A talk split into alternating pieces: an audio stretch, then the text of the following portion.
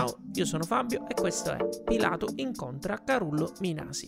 Carullo Minasi è una compagnia teatrale che durante il periodo natalizio è stata impegnata nel Delivery Theater. Profondamente convinti che il teatro e l'arte in genere sia un bene essenziale, questo duo teatrale ha portato in giro per le strade di Messina e, su richiesta, una serie di opere tratte dal proprio repertorio. L'iniziativa del Delivery Theater nasce dall'attore Ippolito Chiarello, che da tempo propone il suo barbonaggio teatrale. E proprio Ippolito Chiarello, in occasione della pandemia e delle restrizioni che tengono chiusi i teatri, ha invitato i colleghi teatranti a proporre, secondo le stesse modalità, tutta una serie di spettacoli. E naturalmente Carullo Minasi ha accettato e Cristiana Minasi, nella diretta dell'11 febbraio, mi ha raccontato la loro esperienza, partendo da quello che è stato per loro il primo vero obiettivo dell'esperienza del Delivery Theater. L'obiettivo è stato proprio questo, risolvere ed aprire la dimensione teatrale ad un contesto molto più ampio.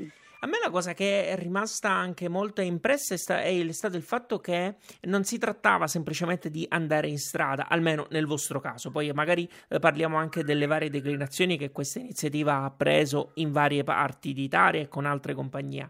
Però voi in realtà avete strutturato il tutto eh, con un vero e proprio menu, cioè andavate dalle persone e dire guardate questo è il nostro menu, questo è quello che vi possiamo offrire e e, siete andati in giro così. Eh, come, diciamo, come l'avete strutturato? Ce lo puoi scrivere e farcelo capire per noi che non l'abbiamo visto né vissuto?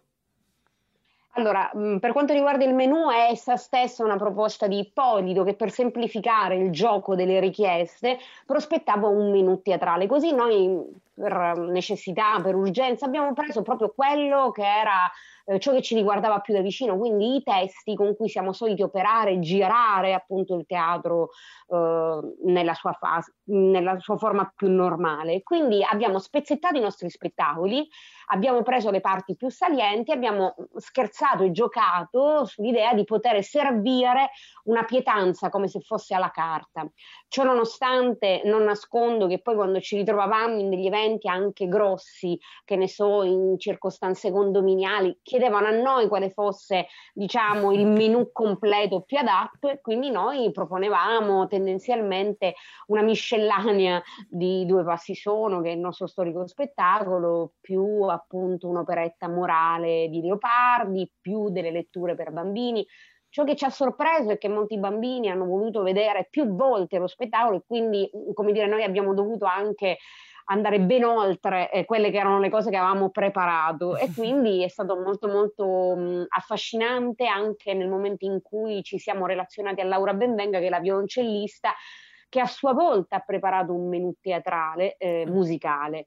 Era una scusa, un alibi per cominciare a partire da qualcosa, cioè l'obiettivo era comunque avere un oggetto di possibile richiesta, ma in realtà, ripeto, poi era più un gioco perché alla resa dei conti la gente chiedeva a noi un consiglio ed è stato ancora più bello. Certo.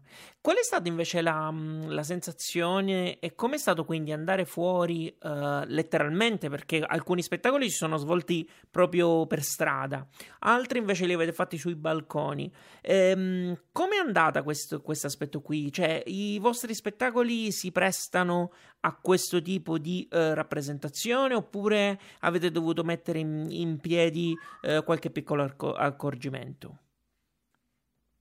Bah, sicuramente, soprattutto io vengo da un'idea di teatro di strada e ho una, un grande fascino nei confronti appunto dell'arte del clown, del clown però clandestino. Quindi in realtà tutti i nostri spettacoli nella loro forma ufficiale, quindi chiusa all'interno del teatro e della scatola, sottendono inevitabilmente un continuo spaccarsi, appunto, rompersi della quarta parete. Lo spettatore viene sempre coinvolto, magari in maniera inaspettata. Questa è stata la caratteristica che un po' ha determinato anche eh, la scelta mh, da parte della giuria di premio scenario di destinare a noi un, quasi un premio mh, di caratura civile, ma per la specificità della poetica di cui ci facevamo portavoce in maniera anche un po' esclusiva, questo continuo stordimento dello stare dentro e fuori al contempo, di dove c'è questo limite, questo confine che viene continuamente messo in discussione, in una dimensione di arena condivisa, lì dove lo spettatore è parte integrante, questo soprattutto nelle operette morali, lì dove gli spettatori vengono coinvolti in realtà in una direzione proprio di sguardi, di partecipazione, cioè il pubblico è protagonista. Uh-huh. Quindi non è stato tanto difficile portarlo fuori, perché in realtà ehm, se in teatro lo mettiamo in atto con um, l'accensione delle luci in platea o comunque con dei dichiarati segni eh, argomentativi, ecco qui era proprio il fatto era di lì. sé. Ce l'avevi lì, insomma, erano lì. Eh, Ce l'avevamo ed era anche sì, dimmi, dimmi. No, vai, finisci, finisci, poi c'è un'altra. Ed era anche? Eh, la cosa più importante, secondo me, più determinante, è stato il rischio mm, che secondo me deve caratterizzare sempre l'arte attorale. In che senso? Spesso ritrovarsi in una forma prestabilita, preconfezionata è sicuramente un fatto mh, mm, eh, di certezza, che però mette a serio, um, come dire, a serio, in serio pericolo l'efficacia degli spettacoli, perché nella ripetizione è difficile trovare un'anima, cioè dopo dieci anni di tournée di due passi sono, è chiaro che farlo all'aperto ti restituisce una sensazione di mh, verità e vivacità assolutamente esclusiva e innovativa. Quello che più ci ha colpito è stato che effettivamente eh, coloro che chiedevano lo spettacolo diventavano i direttori artistici dello spazio, della location, sceglievano loro, uh-huh. ipotizzavano loro il contesto e questo era il regalo più grande. Certo, poi noi ci adattavamo, però è chiaro che, che c'era un, un, una forma di coinvolgimento nella richiesta specifica da parte dello spettatore, mh, mm, ma non soltanto dell'oggetto, di ciò che sarebbe stato fatto vedere, ma anche dello spazio. Ti propongo questo spazio con questa forma e quindi in parte diventavano anche registi, con molta cautela, con molto timore, però in realtà veniva affidata um, alla collettività la scelta della definizione dello spazio. Ci capitò per esempio alla passeggiata a mare di Messina di realizzarlo, si sono avvicinati moltissimi ragazzi incuriositi con le biciclette, costituen- cioè proprio costruendo mhm. intorno mm-hmm. a noi un vero e proprio ferro di cavallo, quando in realtà lo spettacolo era stato realizzato per un regalo di compleanno di una ragazza ehm, cui lui aveva regalato il marito. Ah, Quindi è stato veramente affascinante, sì. Ok, in realtà questo mi ha bruciato l'altra domanda okay, a cui tu hai appena risposto, ma io te ne faccio un altro perché sono sicuro che non ci sarà stato un solo avvenimento particolare, ma più di uno, ecco. Quindi al di là di questo delle biciclette, insomma, che hanno fatto da cornice, c'è stato qualcos'altro, insomma, eh, un aneddoto, una cosa un po' più particolare che è successa. In quante date avete fatto voi? Mm, penso un 18, 19, ma ce ne sono molte altre ancora da fare, tutto si è interrotto in forza della fase um, un po' più rossa speciale okay. eh, che si è generata a Messina, per cui noi comunque ci siamo mossi anche durante la fase eh, rossa, proprio perché ci consideravamo eh, sotto, insomma, eravamo proprio um, al lavoro per un servizio essenziale, ecco, lo abbiamo fatto, però poi a un certo punto c'è stato un momento di ehm, stasi da parte della città e quindi abbiamo rispettato anche questo. Per quanto riguarda gli aneddoti, veramente ce ne sono stati tantissimi ed estremamente commoventi. Noi siamo stati invitati in luoghi speciali, per esempio ci siamo ritrovati in questa via Oratorio della Pace dove si sono affacciati tutti da tutti i balconi e chiaramente noi eravamo ospiti a casa. Mh, di una persona che ci ha dato la disponibilità dell'intero appartamento, quindi c'erano dentro due musicisti, un fisarmonicista, una persona che comunque suonava sia il violino che il pianoforte, un pianoforte a coda, sono aper- cioè, si sono aperte tutte le finestre, quindi inevitabilmente ha partecipato alla strada. E poi passata la guardia di finanza ha visto tutta questa gente affacciata a tutti i balconi e è rimasta ferma, è stato veramente un momento straordinario perché c'è stato un momento di ghiaccio si è detto, oddio, ora come facciamo a spiegare la guardia? Si è fermata proprio in mezzo, è stato proprio filmico. Questo è uno, oppure altre circostanze in cui nei cortili condominiali le signore si affacciavano senza minimamente sapere ciò che stavano guardando e chiedendo e discutendo intorno alle mm, operette morali di Leopardi, oppure un bambino senegalese che fuoriuscito da una finestra proprio rotolando e venendo a vedersi lo spettacolo che era stato realizzato in un condominio, oppure insomma un compleanno all'interno di un um, di una piccola, come dire, proprio del, del, condominio, però nella parte interna delle scale, dove le persone venivano sì, sì, estremamente bello. E poi ne aspettiamo di fare degli altri che sono ancora sospesi, proprio certo. perché sono stati anche regalati. no, tra l'altro questa cosa qui del delivery theater, io un po' eh, frequentando, io ho vissuto per tanti anni a Torino e lì eh, più che a Messina, che è la città da cui veniamo entrambi, ehm, e sono presenti questi, queste, queste, case con um, i cortili interni e soprattutto con tanti ballatoi. E quelli là sono delle forme di teatro, a mio avviso, naturali, naturali naturalmente no perché sono comunque state costruite, però di fatto si prestano molto a delle rappresentazioni teatrali. E in questo modo voi li avete di fatto sfruttati, se così possiamo dire, almeno in alcuni casi. Sì, proprio io ho fatto spesso riferimento appunto al Globe Theater perché l'immagine che ancora conservo è proprio quella delle balconate lì dove si affacciavano e quindi c'era una partecipazione attiva, lì dove comunque gli stessi attori salgono sui balconi. E poi il mio sogno, ma da prima della pandemia, è proprio quello di realizzare um, delle scene sociali lì dove con le teste tavole di legno si connettono tutti i balconi tra di loro e ciascuno prepara la propria pietanza e si condivide. Questo era proprio un progetto di teatro condominiale che io ho sempre sognato di realizzare a Messina. Eh, veramente prima della pandemia perché effettivamente la condivisione di eh, pietanze cucinate dalle persone stesse anche nella voglia di condividere l'idea di mh, diverse culture mi sembra una cosa straordinaria. Ci eravamo lasciati con, un, con, un, con una cosa che mi, volevi dire e poi non mi hai detto. Te la ricordi se no ti faccio sì, un'altra domanda? Certo, no, mi fa piacere perché è successo che una persona che a noi molto legata, che è Dacia Maraini, che ha insomma eh, sempre mm, invitato suo festival eh, sull'acqua, Teatro sull'acqua.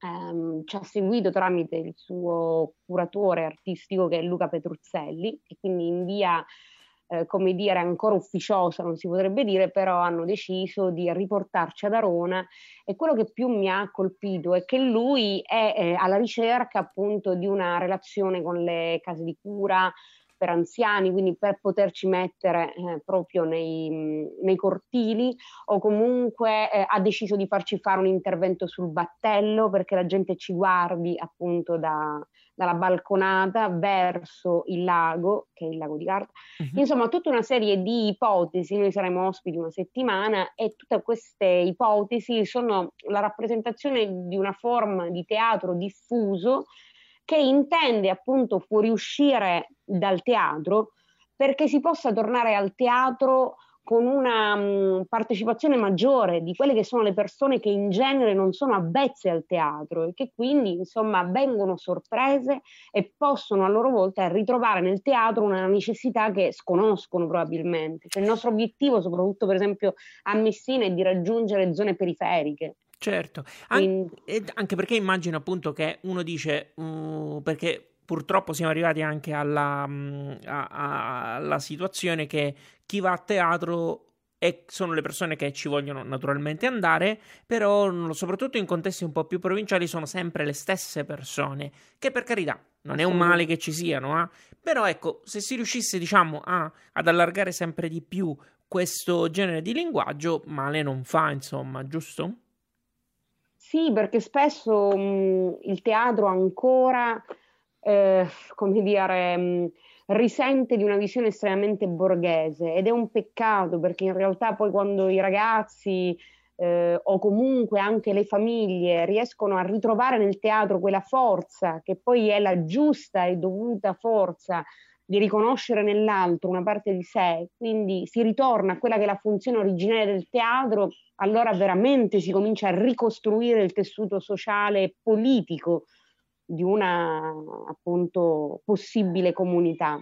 Dunque, quindi, quindi in realtà questa, anche qua, diciamo, questa domanda ci hai un po' già risposto, però te la voglio fare perché ci tengo. Ehm, di fatto, quindi, il Delivery Theater nasce come una forma di protesta e in forma di emergenza, di fatto, perché è appunto la situazione la sappiamo tutti, i teatri sono chiusi, eh, non si sa quando riapriranno, eh, però appunto Uh, il giorno dopo della riapertura dei teatri, tu pensi che ci sarà comunque la possibilità di poter riproporre il, tele- il delivery theater come, così come l'avete pensato? No. Sì, sì, assolutamente. Io sono fortemente preoccupata dell'apertura dei teatri perché già vedo una grande fama, eh, fama, scusami, una grande fame da parte di chi ha fama di ritornare ad attivarsi. Quindi sono bruciati almeno i primi due anni delle prossime stagioni. Questo mm-hmm. è un meccanismo che non dovevamo consentire, si poteva mh, utilizzare appunto così come era giusto fare su tutti i fronti, anche certo. a livello sociale, la pandemia per comprendere tutto ciò che è stato slatentizzato come problema eh, inevitabile, indiscutibile, invece si ritornerà non come prima, ma peggio di prima. Quindi noi non lo facciamo come una sorta di protesta, noi non abbiamo che protestare, per noi è un'occasione per tornare all'originarietà del teatro e fungere da appunto um, attori e autori di un rinnovamento sociale che è fatto di una partecipazione dunque di una cittadinanza attiva che non è stata fino adesso riconosciuta a tutta una classe sociale che è troppo messa da canto, anche i bandi, anche tutto quello che viene proposto, spesso diventa una fizio attraverso la quale si finge, no? Mm, non voglio dire che, però poi tutto viene edificato in funzione di un obiettivo che prescinde dalla reale necessità del contesto in cui si opera. Ed in... effettivamente avere l'opportunità di andare eh, per emergenze in luoghi inaspettati anche per noi prescinde da ogni tipo di progettualità da bando. Ecco, e naturalmente interessante questo Esatto, no, però oh, scusami se ti interrompo, però quando dici questa cosa, la dici nella misura in cui, cioè, anche in tempo di pace in realtà, quindi non è che si stava tanto bene. Questo se No, si stava malissimo. no, no, si stava malissimo. Io uh, sono molto preoccupata di un sistema che già era malconcio a livello di iperproduttività, per cui mm-hmm. io lamentavo, per esempio, nel nostro caso, due spettacoli molto importanti e molto ben riusciti che non hanno avuto l'occasione di circuitare proprio perché vige la regola, ma un po' a livello di consumo e anche di finanziamenti, di produrre uno spettacolo e di richiedere sempre lo spettacolo nuovo.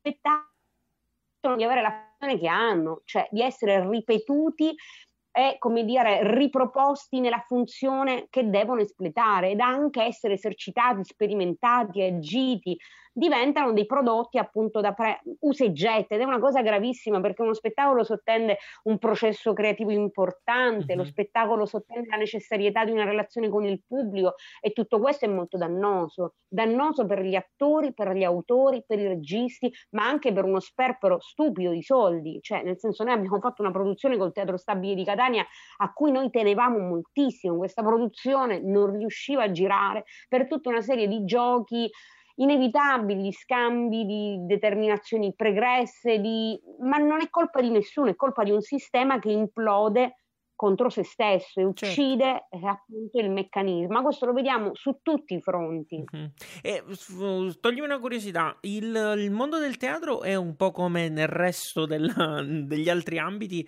che si è sempre giovani, almeno fin quando non si ha 60-70 anni. Voi siete ancora considerati... No, non sento, è sempre... Si è sempre considerati giovani, nonostante... Sì. Se, cioè voi con 10 anni di esperienza siete ancora una compagnia giovane, quindi? Sì, sì, purtroppo sì. Ecco. Purtroppo sì, però c'è anche lo scarto che a far data dal compimento del tuo 35 anno di età. Non puoi più rientrare in determinati bandi che da ministero sottendono appunto un aiuto e quindi diventa proprio una fase di mezzo estremamente pericolosa perché se vent'anni fa quando appunto Emma Dante vinse il famoso premio scenario ecco nel 2001 contrariamente a noi che lo abbiamo vinto nel 2011 ecco ad Emma Dante si avvicinavano i produttori. Noi abbiamo invece dovuto inseguire 10 eh, premi, vincendo 10 premi per produrre i nostri spettacoli, avendo sempre quel minimissimo contributo, cioè dovendo sempre dimostrare, dimostrare e quindi insomma diventa molto complesso. Ecco, non è più l'artista ad essere ricercato dall'istituzione, ma è l'artista che deve inseguire l'istituzione, il bando perché l'istituzione vige in funzione. Insomma, è un meccanismo certo. molto pericoloso, ma pericoloso perché si perdono molti artisti non ce la fanno più, non, non, reggono perché smettono di essere artisti, come un po' il nostro caso, e si diventa manager eh, di una piccola impresa che comunque fa fatica anche ad essere riconosciuta a livello di personalità giuridica all'interno del contesto appunto attuale, perché non è certo una società per azioni, non, quindi spesso diventano non SRL, però certamente diventano imprese sociali o comunque azioni, mh, associazioni di promozione sociale. È tutto molto sempre mh, confuso ed ibrido, che è anche giusto, però non ci sono più le vecchie compagnie di giro. E infatti perché, cosa che un po' ci caratterizza. Eh, mm. In realtà però è anche questa la cosa paradossale di voi, nella misura in cui, perché voi ricordate in tanti aspetti appunto uh, i teatranti vecchio stampo, cioè appunto uh, vi spostate, andate in giro, tra l'altro, uh, questa è anche una cosa che eh, ho scoperto mentre preparavo questa intervista, voi di fatto parlavate di ehm, teatro itinerante già nel 2000 2014 e quindi comunque di fatto ve la portate dietro un po' questa cifra del voler andare in giro e di voler portare in giro i vostri spettacoli.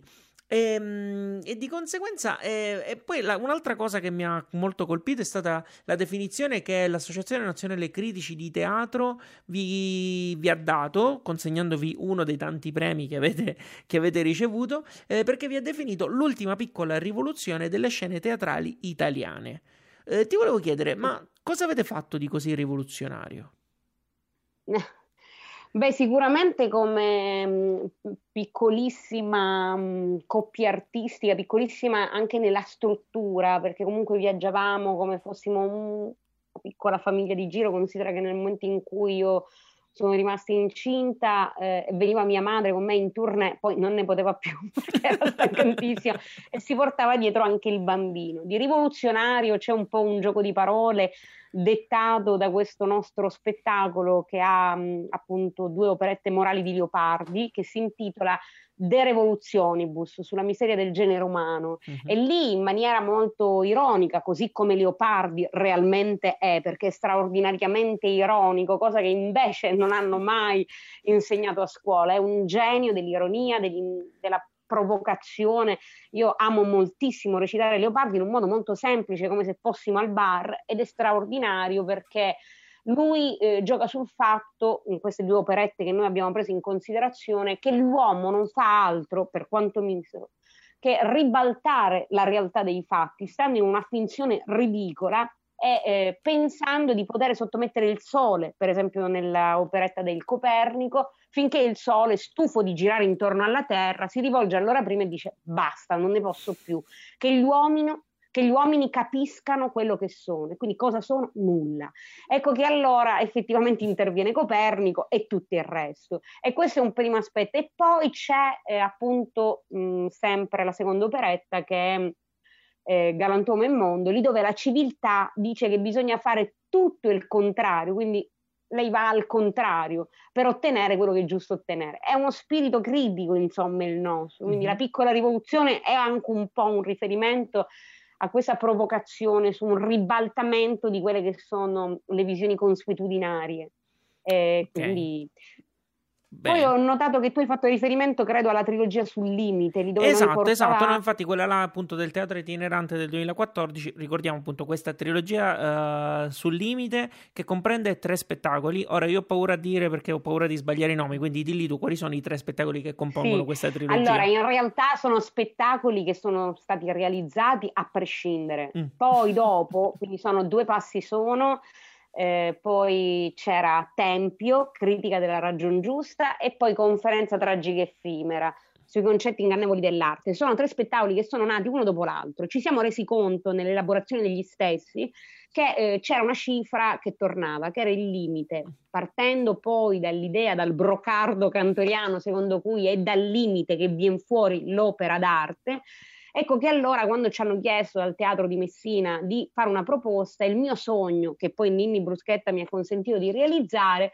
era quello di portare il teatro in una visione diffusa. E quindi ci siamo consentiti di superare i limiti istituzionali, abbiamo consentito al pubblico di salire sul palco per due passi solo e quindi dare proprio una visione di superamento di quella soglia ehm, cercando appunto di individuare un, un, progetto proprio mm, che garantisse allo spettatore un superamento da parte dello stesso di, come dire, di quelle che sono le convenzioni. Uh-huh. C'era anche una partecipazione da parte di Mosè Previti, che è uno storico dell'arte, e di eh, Pierpaolo Zampieri, che è un sociologo urbano, lì dove si spiegava ogni edificio in cui poi ci si trovava ad operare. Quindi nel primo caso era il teatro, Vittorio Emanuele, nel secondo caso con Tempio, critica della ragion giusta, che è un dialogo di Platone, eh, si lavorava sul tribunale che è un mio sogno, anche perché io sono una, una laureata in legge e quindi l'obiettivo di insinuarmi a livello dialogico sui temi della giustizia è sempre stato un sogno. E poi in ultima istanza la conferenza tragica effimera che parla proprio della situazione dell'artista, l'abbiamo fatto all'ex Mandalari, insomma al centro diurno di salute mentale, il Camelot, ehm, e lì io mi ritrovavo con queste ali giganti tra le opere d'arte eh, realizzate da Chiarenza, che in realtà è stato uno degli utenti del centro diurno di salute mentale di tanti anni fa. E quindi lì sono intervenuti appunto su una visione, eh, come definirebbe Zampieri, psicomagica e logistica. ecco, come dire, abbiamo ragionato anche sul perché un centro di salute mentale ex Mandalari, ex ospedale psichiatrico si trovasse proprio ai margini della città, uh-huh. che però venivano sbarcati dagli abbonati, come dire, del Teatro Vittorio Emanuele, che sono stati costretti a entrare all'interno. È stato bellissimo, veramente è stata una Come l'hanno presa? Come l'hanno no, presa? Benissimo, è stato un divertimento straordinario. Uh-huh. Sono stati tutti seduti a terra, sulle sedie e c'era un livello di ehm, condivisione, di partecipazione ehm, come dire, eh, diffusa, nel senso che c'erano sia gli utenti che gli abbonati, cioè gli utenti del centro diurno che gli abbonati. Non si capiva più niente, era meraviglioso. Su questo poi noi abbiamo elaborato il nostro eh, seguente spettacolo che era Delirio Bizzarro, lì dove si lavora proprio su questa soglia un po' equivoca tra normalità e follia. Allora, tu l'hai detto appunto, sei... Mm, sei allora, qua perché bisogna fare perché si confonde sempre. Sei laureato in legge oppure sei avvocato? Sono anche avvocato, ma non sono iscritta all'ordine, okay. ma sono avvocato. Ho fatto l'esame. Hai fatto l'esame, okay. già questa è una cosa, perché so che comunque... Ti pare poco, esatto, ma come esatto. ci fare? no, però perché per so non che... far parlare mia madre. Giusto, ecco. infatti, cioè, le so, giuste soddisfazioni. Mentre Giuseppe comunque è teatrante teatrante, cioè nel senso lui... Teatrante teatrante, infatti è un disastro, perché comunque lui vuole proprio fare... Io invece mi sto buttando più sulla progettazione sociale, lui non ce la fa a non andare in tournée. Per lui è la sua meraviglia, il mondo mondo, girare. Quando andavamo in giro io sempre non mangiavo e lui e Roberto Bonaventura, che è sempre la persona mm. che ci ha accompagnato in giro per l'Italia, mm. prima come appunto produttore e poi come tecnico luce, è stato disegnatore anche luci. Sì. Ma comunque grande amico, insomma, loro si divertivano da morire a girare, io odiavo queste andate al ristorante, mentre per loro era il loro, infatti Peppe sta impazzendo, non ne può più. Certo. Ecco, e no, di perché... stare a casa e mangiare tranquillo. e in effetti il teatro è anche questo, se uno ci pensa, insomma, anche quello. Eh, però appunto, ecco, mh, mm, quindi c'è da una parte la giurisprudenza, eh, poi c'è naturalmente sì. il teatro e poi questa vocazione sociale a cui io so che, insomma, ehm, voi siete sempre stati attenti, sia come storia ma anche per i progetti che se vuoi poi possiamo anche accennare eh, che farete eh, da qui in avanti avanti. Uh, secondo te, nonostante questi siano ambiti molto diversi fra di loro, c'è un filo che li lega? Ma per me assolutamente sì, anche perché io ora mi sto buttando su un prospetto educativo legato alle situazioni di difficoltà.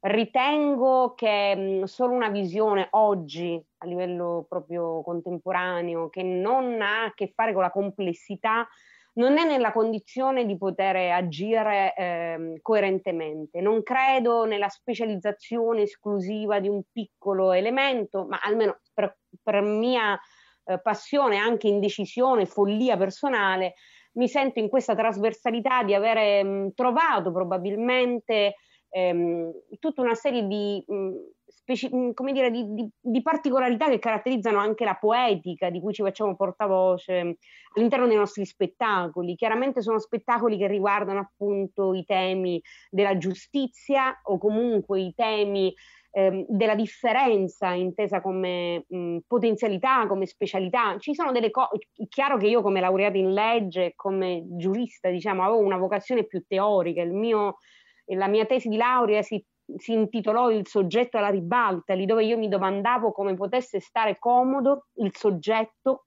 inteso come persona unica all'interno mh, di una cosa mh, così generale ed astratta. E allora lì parlavo della flessibilità e della potenzialità appunto di un costrutto che sembra uguale per tutti, lì dove però deve, inter- deve intervenire necessariamente quale mediatore il giudice, che quindi è un vero e proprio interprete, un interprete, un media tra le parti e quindi svolge la stessa funzione che svolge il regista, il fotografo, cioè un wow. mediatore della parte sociale. Quindi da lì io ho capito che c'era tutta una questione legata al tema dell'improvvisazione, della cognizione concreta dell'aspetto sociale.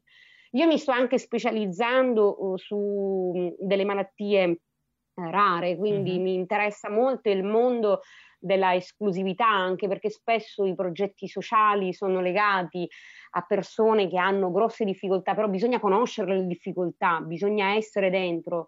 E quindi insomma giriamo dentro, delle... per me c'è una totale coincidenza, perché poi giurisprudenza in realtà è un'arte sociale, cioè certo. uno la vede da un punto di vista teorico. E poi sì, poi no, ho studiato appunto anche teatro con Vassiliev, che è un maestro russo, uh-huh. Poi ho avuto l'occasione di fare un master in criminologia infantile legata ai temi dell'infanzia e della famiglia, cioè sono tutta una serie di cose che poi si connettono nei progetti di cui appunto portiamo avanti. Sì, diciamo che in realtà mentre ti facevo la domanda pensavo che comunque forse il filo conduttore di tutto ciò è la tua persona, insomma, perché comunque di fatto eh, sai come i, anti, l'unico punto da cui passano tante rette, no? E diciamo, quindi sì. diciamo, tu sei un po' crocevia di tutte queste, eh, di tutte queste, di tutte queste discipline. Eh, nel frattempo Valentina fa, dice che è molto interessante, insomma, perché aveva letto delle cose, però sentirlo raccontato lo è ancora di più. Eh, siccome si sta avvicinando un po' anche la chiusura chiusura di questa intervista che comunque più o meno siamo riusciti a portare a casa, quindi insomma complimenti eh, perché ce l'abbiamo fatta nonostante appunto i vari intoppi. E, ehm, ti volevo chiedere tu come, siccome appunto io principalmente mi occupo anche di innovazione, secondo te eh, come te lo immagini il teatro quando finirà appunto la pandemia, al di là dei problemi che dicevamo prima di sovraffollamento. Però ecco, secondo te veramente ci possiamo aspettare qualcosa di nuovo? O, e, e se sì, in che cosa la troviamo questa, eh, questa, novità? Oppure insomma sarà un ritorno a queste forme di ehm, spettacolo ovunque, quindi un teatro che esce fuori dalle quattro mura? Beh, io posso parlare di me, nel senso che io sono molto disillusa nei confronti del sistema. Ho deciso che non voglio più cadere nella trappola di ciò che in realtà è il sistema stesso, senza che tu te ne accorga, eh, ti fa fare. Voglio, eh, co- come è stato poi per due passi sono quando ce l'abbiamo fatta, nonostante sembrasse assolutamente impossibile, perché Giuseppe stava veramente molto male, lui voleva uscire fuori dall'ospedale e diceva io voglio uscire, su quell'io voglio uscire noi abbiamo costruito una, una realtà eh, artistica e poi teatrale, cioè una, una realtà mh, artistica sì, nel senso che è diventata una metafora poi del nostro mh, veramente progetto di vita, uh-huh. perché uscire fuori sì dall'ospedale, però poi concretamente è diventato un uscire fuori da Messina, girare il mondo con un nostro sogno. Quindi io posso parlare di me devo imparare a non farmi veramente schiacciare dal sistema perché un pochino succede. Quindi per me l'innovazione sta nel ritorno alle origini. tutto questo delirio generale, appunto, in cui si tenta di eh, fingere di essere diversi e poi si è tutti in, un percorso evidentemente uguale, ecco, è pericolosissimo perché si schiacciano le esclusività. E quindi niente, io voglio tornare alla profondità e alla necessarietà del teatro e sono anche disposta a rinunciare alla mia esclusiva eh, parte d'attrice. Um, cioè posso pure rinunciare al teatro uh, per farlo veramente, cioè nel senso posso pure decidere di dire va bene, non vado più in tournée purché comunque lo faccio, lo faccio veramente con la funzione che il teatro merita, perché spesso i teatranti stessi si ritrovano a fare delle cose che sono contro il teatro medesimo, non, cioè ne, ne siamo tutti parte coinvolta, come dire, parte attiva di una distruzione generale.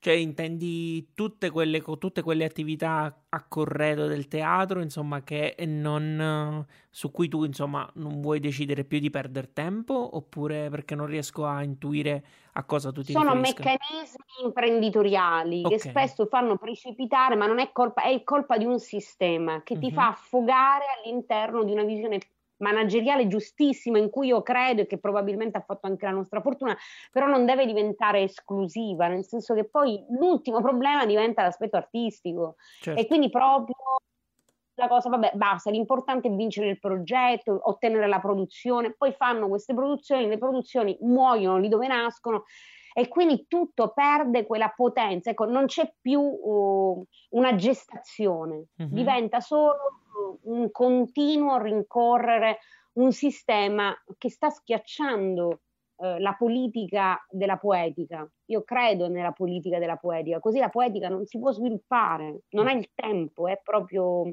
schiacciata. Certo, no, no, questo, questo è. A proposito, proprio sì, dimmi, su vai. questo mi viene da dire che proprio ieri, che è stato il primo incontro che ho fatto di questa residenza digitale, assolutamente innovativa e molto interessante, lì dove metto insieme due generazioni a confronto, le persone anziane eh, e dei giovani dai 14 ai 18, le persone anziane riuscivano eh, molto bene a vedere il loro futuro con una funzione e una missione i ragazzi dicevano no, no, no, no io non, non, riesco a vedere niente, cioè è come se fosse il buio totale. Quindi il paradosso che mi è stato restituito ieri dalle persone anziane che hanno vissuto una vera vita è che non c'è tempo da perdere dietro mh, anche la, la disperazione, perché comunque c'è da vivere, c'è da fare. E, ehm, e se io pensavo che fossero i ragazzi a dare ai, ai, agli anziani la possibilità, oggi mi rendo conto che sono gli anziani che danno la speranza ai giovani. È pazzesco, cioè è incredibile. In effetti sì. E quindi e infatti, no, più che altro appunto, visto che siamo proprio davvero adesso in chiusura, e anche per, non, la, per lasciarti andare da, anche da, da, tuo figlio e tutto il resto, no, in realtà è anche questo, questa cosa della, della, eh, di, questa, di questa cosa che state facendo e che è iniziata ieri. È una residenza d'artista digitale, eh, dove sostanzialmente quindi di fatto non c'è la presenza fisica. Ehm, sì. Come, come diciamo, è iniziata ieri, come ti sei preparato? Preparata e quali sono appunto le prime impressioni al di là di quello che ci hai appena detto? Mi sono preparata sulla falsariga un po' di un laboratorio che in fase pandemica, proprio stretta, marzo scorso, avevo dovuto già affrontare. Ehm, però mi sono resa conto, come appunto a marzo, quando avevo fatto quel laboratorio, che in realtà ci siamo ritrovati a fare una cosa che altrimenti non si sarebbe potuta fare, anche a prescindere dalla pandemia, sarebbe stato molto complicato realizzarli. Invece queste persone anziane eh, si sono ritrovate con l'opportunità di parlare a dei giovani, giovani con l'opportunità di parlare delle persone anziane in un laboratorio sincero, condiviso, biografico, memoriale, in cui attraverso un oggetto che io spesso, avendo proprio un proposito eh, di laboratorio legato a, alla poetica dell'oggetto, cioè l'oggetto diventa un prolungamento, un'appendice concreta dell'esistenza, anche a livello corporeo. Ecco, qui diventa la possibilità evocativa di un ricordo, di un ritorno appunto alla funzione necessaria. Per esempio, ieri c'è stato un oggetto che mi ha sconvolto nella potenza iconografica di cui si faceva portavoce ed era una gavetta che veniva, era una donna molto anziana uh-huh. che parlava del, no, del padre che andava in giro con una gavetta durante il periodo dell'internamento e su questa gavetta aveva inciso tutti i luoghi che aveva visitato durante la guerra, perché era un finanziere, e, ehm, e tutto il percorso che avrebbe voluto raccontare con la speranza di tornare, ma soprattutto all'interno della gavetta c'è un altro contenitore eh, all'interno del quale aveva scritto i nomi ehm, delle persone a cui voleva più bene. E allora lì ho avuto la risposta concreta di che cosa sia la fame. La fame è una cosa che va ben oltre ecco, l'aspetto materiale. È vero, c'è, c'è fame di fame, ma c'è fame di affetto, c'è fama, mm, fame di, di luoghi, di percorsi e penso a quanto poetica eh, fosse questa visione, che bastava un'immagine per racchiudere un, un racconto straordinario e, e penso a quanto, a quanto, oggi poco si dia valore agli oggetti, perché anche lì sono tutti consumabili, subito eh, distruttibili, insomma, e, e soprattutto queste persone anziane parlavano della bellezza della lettera, lettera fisica, lettera che fa rumore, lettera che si attende. Mm-hmm. Una persona di questi ha detto basta le mail, quanto vorrei togliere l'immediatezza della mail, l'immediatezza del contatto, perché questo toglie l'attesa e l'attesa è il teatro, il teatro è la vita probabilmente. Fantastico, mm. allora chiudiamo così perché mi sembra insomma eh, la, il miglior tipo di conclusione. E dunque, per seguirvi come si fa? Ci dai qualche riferimento? Sì, abbiamo un sito fatto da me, quindi giusto giusto, però comunque www.carullominasi.wordpress.com e poi abbiamo la nostra pagina Facebook che è Carullo Minasi, Instagram e poi comunque sicuramente sempre Cristiana Minasi e Giuseppe Carullo insieme alla nostra straordinaria Marta Cutugno che ci aiuta in tutti gli aspetti appunto d'ufficio stampa e ci potete seguire così. Comunque per esempio adesso è partito un altro laboratorio destinato alle mamme e ai papà che vogliono raccogliere i ricordi eh, dei propri figli che crescono come se fossero delle fotografie che si riproducono in una forma di ehm, scrittura e quindi delle fotografie scritte di eventi che chiaramente saranno irripetibili che quindi vengono fissati. Questo è Fondo Teatro, essere consci del meraviglioso, fatto all'interno di Fondo Saccammare Grosso, che è una zona estremamente periferica e maltrattata della città di Messina.